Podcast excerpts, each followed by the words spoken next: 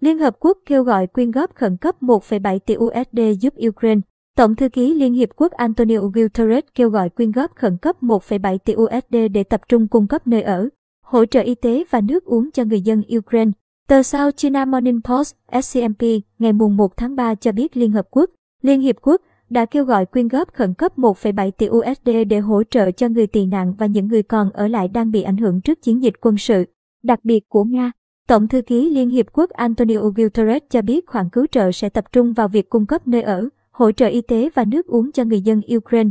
Thêm rằng tổ chức sẽ mở rộng và nhân rộng các chương trình cứu trợ hiện có cũng như thành lập các chương trình mới nếu cần. Cuộc khủng hoảng đã trở nên xấu rất nhanh, chúng ta phải biến cú sốc ban đầu. Sự hoài nghi và không chắc chắn trở thành tình yêu thương và tình đoàn kết với hàng triệu người dân Ukraine đang cần cứu trợ khẩn cấp, Phó Tổng Thư ký phụ trách các vấn đề. Nhân đạo của Liên Hiệp Quốc Martin Griffiths nhấn mạnh.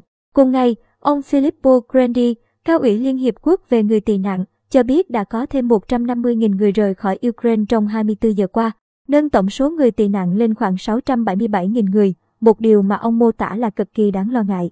Theo ông Grandi, khoảng một nửa trong số này đang ở Ba Lan, 60.000 người khác ở Moldova, khoảng 50.000 người ở Slovakia và 40.000 người ở Romania. Cao ủy Liên Hiệp Quốc về người tị nạn nhận định con số này có thể tăng lên đáng kể trong những ngày tới. Đặc biệt nếu Nga vẫn tiếp tục chiến dịch quân sự của mình khiến mọi người vội vàng rời đi với ít nguồn hỗ trợ. Khi được hỏi về việc ông mong đợi các quốc gia sẽ chia sẻ trách nhiệm cứu trợ như thế nào, ông Grandi cho biết người tị nạn hiện đang phân phối khắp châu Âu. Vì vậy, đây là một trách nhiệm mang tầm quốc tế.